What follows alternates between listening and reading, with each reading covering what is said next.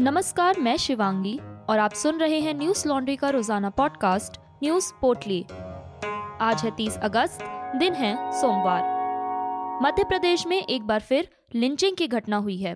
पिछले एक हफ्ते में इस तरह की 3 घटनाएं सामने आ चुकी हैं। नीमच में एक आदिवासी युवक को मामूली विवाद में पहले बुरी तरह पीटा गया और फिर उसके बाद उसे ट्रक से बांधकर दूर तक घसीटा गया। युवक को अस्पताल में भर्ती कराने के बाद इलाज के दौरान उसकी मौत हो गई। ये घटना 26 अगस्त की बताई जा रही है, लेकिन घटना का वीडियो 28 अगस्त को सामने आया। इस मामले में पुलिस ने 8 लोगों के खिलाफ मुकदमा दर्ज किया है। 2 मुख्य अभियुक्तों समेत 4 लोगों को गिरफ्तार कर लिया गया है। पुलिस के मुताबिक कोट आदिवासी युवक कन्हैया लाल भील कुछ लोगों के साथ अपने गाँव जा रहा था, तभी उनकी बाइक गुज्जर समाज के एक व्यक्ति से टकरा गई। इस पर क्षेत्र के दबंग गुज्जर समाज के लोग इकट्ठा हो गए और उन्होंने कन्हैया लाल को मारना शुरू कर दिया। इसके बाद उन्हें ट्रक से बांधकर घसीटा गया अनकोट। इस दौरान उनमें से एक व्यक्ति इस पूरी घटना का वीडियो भी बना रहा था। नीमच के एसपी सूरज कुमार वर्मा ने बताया, कोर्ट घटना सिंगोली थाने की है। अभी 8 लोगों पर मामला दर्ज किया गया है। 4 लोग गिरफ्तार किए जा चुके हैं। बाकी लोगों को भी जल्द गिरफ्तार कर लिया जाएगा अनकोट। शनिवार को मध्य प्रदेश के उज्जैन जिले में सेकली गांव क्षेत्र में एक मुस्लिम कबाड़ी व्यापारी के साथ दुर्व्यवहार करते हुए उसका सामान फेंक दिया गया। इस घटना का वीडियो अब सोशल मीडिया पर तेजी से वायरल हो रहा है। वीडियो के अनुसार मुस्लिम कबाड़ी वाले शख्स को कुछ युवाओं ने पकड़ रखा है। इसके बाद कुछ युवक उस शख्स पर जय श्री राम का नारा लगाने का दबाव बनाते हैं। कई प्रयासों के बाद जब कबाड़ी वाले ने जय श्री राम बोला तो उसको जाने दिया गया। इस मामले में पुलिस ने 2 लोगों के खिलाफ धारा 153A, 505, 323, 294 और 34 के तहत केस दर्ज किया है। इस घटना पर राजनीतिक घमासान भी शुरू हो गया है। पिछले रविवार को मध्य प्रदेश की व्यावसायिक राजधानी इंदौर में चूड़ी बेचने वाले एक मुस्लिम व्यक्ति को पीटा गया और धमकी दी गई कि चूड़ी बेचने हिंदुओं के इलाके में ना आया करे। कांग्रेस नेता और मध्य प्रदेश के मुख्यमंत्री रहे दिग्विजय सिंह ने इस मामले को लेकर शिवराज सिंह की सरकार पर निशाना साधते हुए कहा कि अब तो हद होती जा रही है। उन्होंने सीएम के साथ साथ डीजीपी साहब से सवाल पूछा कि क्या ये आपराधिक कृत्य नहीं है?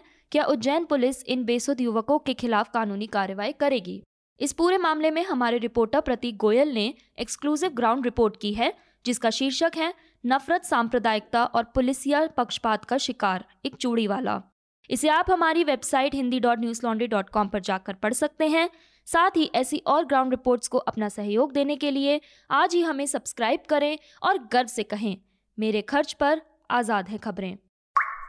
केंद्रीय स्वास्थ्य मंत्रालय के आंकड़ों के अनुसार पिछले 24 घंटों में भारत में 42,513 नए कोविड-19 मामले दर्ज किए गए।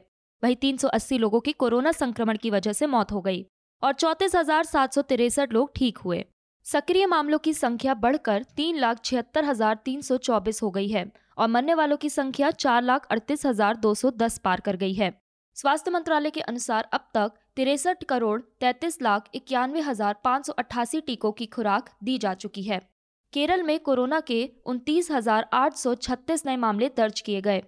इस बीच महाराष्ट्र के स्वास्थ्य मंत्री राजेश टोपे ने गणेश उत्सव, दशहरा और दिवाली जैसे कई त्योहारों के साथ सावधानी बरतने और कोरोना गाइडलाइंस का पालन करने का निर्देश दिया। उन्होंने कहा, कोट, हमें केरल से सीखने की जरूरत है, जहां ओणम के बाद कोविड मामलों में एक दिन में लगभग 31,000 मामलों के साथ भारी वृद्धि देखी गई अनकोट। दिल्ली में दूसरी लहर आने के बाद रविवार को 19वीं बार मौत का आंकड़ा 0 रहा। वहीं कोरोना के 31 नए मामले देखने को मिले, जबकि दैनिक मामलों की संख्या में गिरावट जारी है। पिछले एक हफ्ते से एक दिन में मामलों की संख्या 50 से अधिक नहीं हुई है। इस बीच रविवार को सक्रिय मामलों की संख्या भी घटकर 392 हो गई। हरियाणा में किसानों पर लाठीचार्ज को लेकर शिवसेना के राज्यसभा सांसद संजय राउत ने सोमवार को केंद्र सरकार पर जमकर हमला बोला। उन्होंने कहा कि किसानों पर हमला देश के लिए शर्मनाक घटना है। ये एक तरह की तालिबानी मानसिकता है। ये सरकार कैसे कह सकती है कि ये गरीबों के लिए है और किसानों के लिए है? ये सरकार तो किसानों की मन की बात भी नहीं सुनती। बता दें कि शनिवार को करनाल में कृषि कानूनों के खिलाफ प्रदर्शन कर रहे किसानों के एक समूह पर हरियाणा पुलिस ने लाठीचार्ज कर दिया।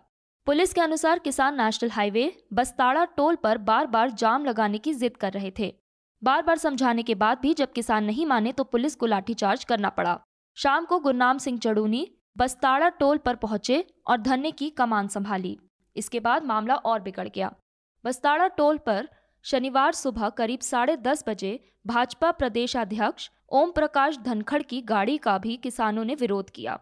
कुछ किसान पहले से ही वहां धरने पर बैठे थे। धनखड़ भाजपा की प्रदेश स्तरीय बैठक में भाग लेने करनाल आ रहे थे, तभी बस्ताड़ा टोल से गुजरते हुए किसानों ने गाड़ी रोकने की कोशिश करते हुए काले झंडे दिखाए। इस दौरान किसानों ने सरकार और पुलिस के खिलाफ नारेबाजी भी की, मगर पुलिस ने मौके पर स्थिति संभालते हुए धनखड़ की गाड़ी को तुरंत वहां से आगे निकाल दिया। वहीं मुख्यमंत्री मनोहर लाल ने कहा कि किसी के कार्यक्रम में व्यवधान डालना लोकतंत्र विरोधी कदम है।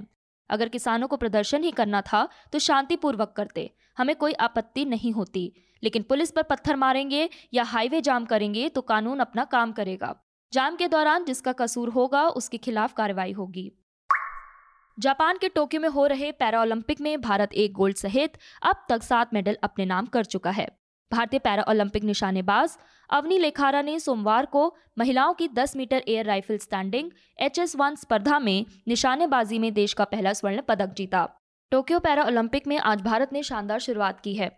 निशानेबाजी में अवनी लेखारा के गोल्ड मेडल के बाद अब पुरुषों की डिस्कस थ्रो की F56 स्पर्धा में योगेश कठुनिया ने सिल्वर मेडल जीत इतिहास रच दिया है। कठुनिया ने 44.43 मीटर की दूरी तक चक्का फेंक भारत को टोक्यो पैरालंपिक में उसका 4था मेडल दिलाया। भारत के discus thrower athlete Vinod Kumar को बड़ा झटका लगा है। उन्होंने पैरालंपिक की पुरुष की F52 स्पर्धा का ब्रॉन्ज मेडल गंवा दिया है। रविवार को 19.91 मीटर के सर्वश्रेष्ठ थ्रो से एशियाई रिकॉर्ड बनाते हुए पोलैंड के पियोटर कोसेविच और क्रोएशिया के वेलमीर सेंडोर के पीछे तीसरा स्थान हासिल कर पैरालंपिक में ब्रॉन्ज मेडल जीता था। हालांकि किसी प्रतिस्पर्धी ने इस नतीजे को चुनौती दी। इसके बाद समीक्षा में उन्हें अयोग्य करार दिया गया। जेवलिन थ्रो में देवेंद्र झाझरिया और सुंदर गुजर ने भारत को दोहरी सफलता दिलाई है। झाझरिया ने जेवलिन थ्रो की F46 कैटेगरी में 64.35 मीटर की दूरी तक भाला फेंक सिल्वर मेडल अपने नाम किया। ये झाझरिया का बेस्ट निजी स्कोर भी है। पैरालंपिक खेलों में ये झाझरिया का तीसरा मेडल है। इससे पहले उन्होंने 2004 के एथेंस पैरालंपिक्स और 2016 के रियो पैरालंपिक्स में गोल्ड मेडल अपने नाम किया था। वहीं सुंदर गुज्जर ने इसी कैटेगरी में 64.01 की दूरी तक भाला फेंक ब्रॉन्ज मेडल अपने नाम किया। वहीं कल निषाद कुमार ने हाई जंप में और भाविनी पटेल ने टेबल टेनिस में भारत के लिए सिल्वर मेडल जीता था। काबुल में अमेरिकी ड्रोन हमले में कई बच्चों के मारे जाने की खबर मिल रही है। CNN की रिपोर्ट के मुताबिक रविवार को हुए हमले में कई अफगानी नागरिक मारे गए हैं। अमेरिका ने दावा किया था कि उसने ISIS के आत्मघाती कार बॉम्बर पर हमला किया था, जो काबुल एयरपोर्ट पर हमले की तैयारी में था। CNN ने स्थानीय पत्रकार और मारे गए लोगों के रिश्तेदार से बातचीत के आधार पर अपनी रिपोर्ट में बताया है कि अमेरिकी हमले में एक ही परिवार के 9 लोग मारे गए, जिसमें 6 बच्चे थे। इनमें से मारे गए सबसे कम उम्र की बच्ची 2 साल की थी। हमले में मारे गए एक शख्स के भाई ने ये जानकारी दी। बता दें कि अमेरिका ने लगातार दूसरे दिन रविवार को भी अफगानिस्तान में हवाई हमले को अंजाम दिया था। अमेरिकी सेना ने काबुल अंतर्राष्ट्रीय हवाई अड्डे के करीब विस्फोटकों से भरे एक वाहन में मौजूद आत्मघाती हमलावरों को ड्रोन से निशाना बनाया। अमेरिकी सेना ने कहा कि हमलावर एयरपोर्ट पर आत्मघाती हमला करने वाले थे, इसलिए आत्मरक्षा में हवाई हमला किया गया। इस मामले में एक बच्चे समेत 6 लोगों की मौत की खबर दी गई थी, लेकिन अधिकृत तौर पर कोई संख्या नहीं बताई गई। काबुल हवाई अड्डे के उत्तर पश्चिम में करीब 1 किलोमीटर दूर ख्वाजा बुगरा क्षेत्र के गुलाई में रविवार दोपहर बेहद तेज धमाके के बाद आसमान में बहुत धुआं उड़ता देखा गया। इसके बाद तालिबान प्रवक्ता जबीउल्लाह मुजाहिद ने विस्फोटकों से भरी एक कार पर अमेरिकी हवाई हमले की पुष्टि की थी। देर शाम अमेरिकी सेना की सेंट्रल कमान के प्रवक्ता कैप्टन बिल अर्बन ने हमले की पुष्टि की। उन्होंने कहा कि आत्मरक्षा के तहत अमेरिकी सेना ने काबुल में एक वाहन पर ड्रोन से हवाई हमला किया। यह हमला हामिद करज़ाई इंटरनेशनल एयरपोर्ट पर ISIS खुरासान के संभावित हमले को रोकने के लिए किया गया। उन्होंने कहा कि हमने लक्ष्य को सफलता से भेदा है। कैप्टन बिल ने आगे कहा कि वाहन में बाद में हुए दूसरे विस्फोटों से उसके अंदर पर्याप्त विस्फोटक होने की पुष्टि हुई है। हालांकि उन्होंने आम नागरिकों की मौत की पुष्टि नहीं की। उन्होंने कहा कि अमेरिका इसका आकलन कर रहा है, लेकिन अभी तक कोई ऐसे संकेत नहीं मिले हैं। आज बस इतना ही। आपका दिन शुभ हो। नमस्कार।